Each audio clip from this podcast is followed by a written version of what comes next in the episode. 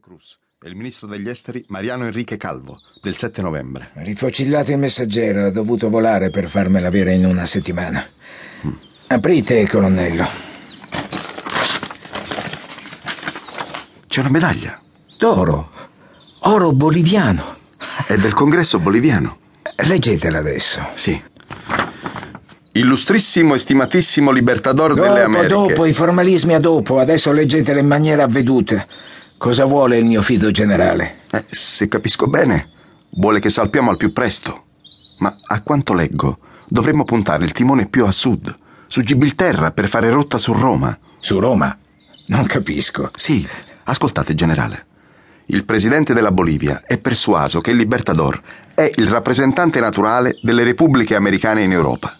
E, e per questo ha creduto opportuno chiedergli l'onore di accettare la nomina a ministro plenipotenziario nella capitale dell'orbe cristiano. Ambasciatore in Vaticano io. Sì, Proprio io che non credo. così sembra. E continua. Quando i boliviani hanno saputo del suo ritiro dalle Americhe, si sono immediatamente e unanimemente pronunciati per offrire al generale Bolivar Insomma, alla Paz hanno prestato fede a ciò di cui dubitano ancora sia a Bogotà che a Caracas. Che popolo onesto e sincero. Ve la leggo tutta. Ci sono anche le istruzioni rispetto ai primi compiti da assolvere. Che dite, generale? È un grande balsamo per il mio cuore martoriato.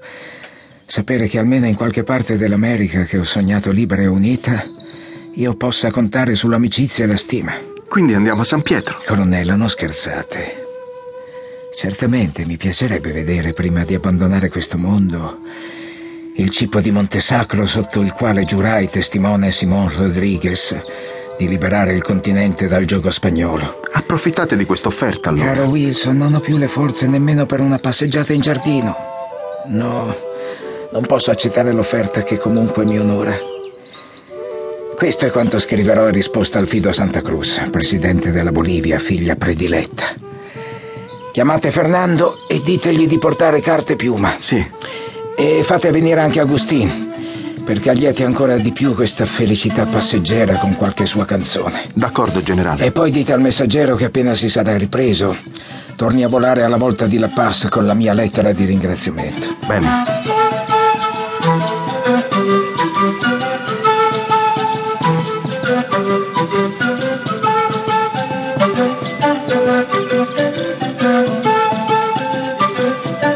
E termino così. Sapevo che un uomo come voi non avrebbe potuto mai dimenticare un amico come me. Dammi qua, fammi firmare. Va bene. Ecco, qua, qua, generale.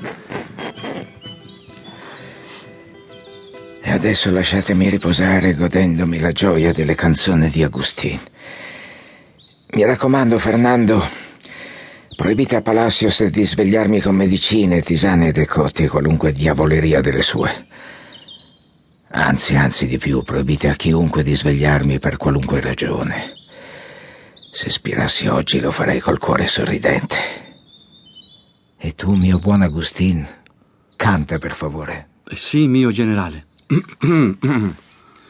De Ciccinchira io vengo de pagar una promesa. De Ciccinchira yo vengo de pagar una promesa. Y ahora que estamos solos, dame un besito, Teresa. Y ahorita No, que estamos no, colonnello Wilson. Ha detto di non svegliarlo per nessuna ragione. Mm, Sono ormai cinque ore che dorme, caro Fernando. Il brigantino Manuel non aspetta. Se prendesse il largo senza di lui, il generale non lo perdonerebbe. Su, su, non possiamo più perdere tempo.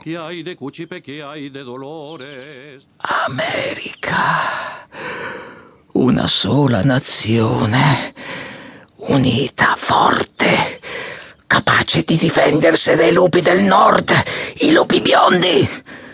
Una sola nazione, colta della cultura e della saggezza di chi vi ha sempre abitato. Y al mismo tiempo que Bolívar convocaba la Unión del Sur, Che l'istmo di Panama possa diventare per noi quello che l'istmo di Corinto fu per i greci. en el norte James Monroe desde Washington decía América para los americanos.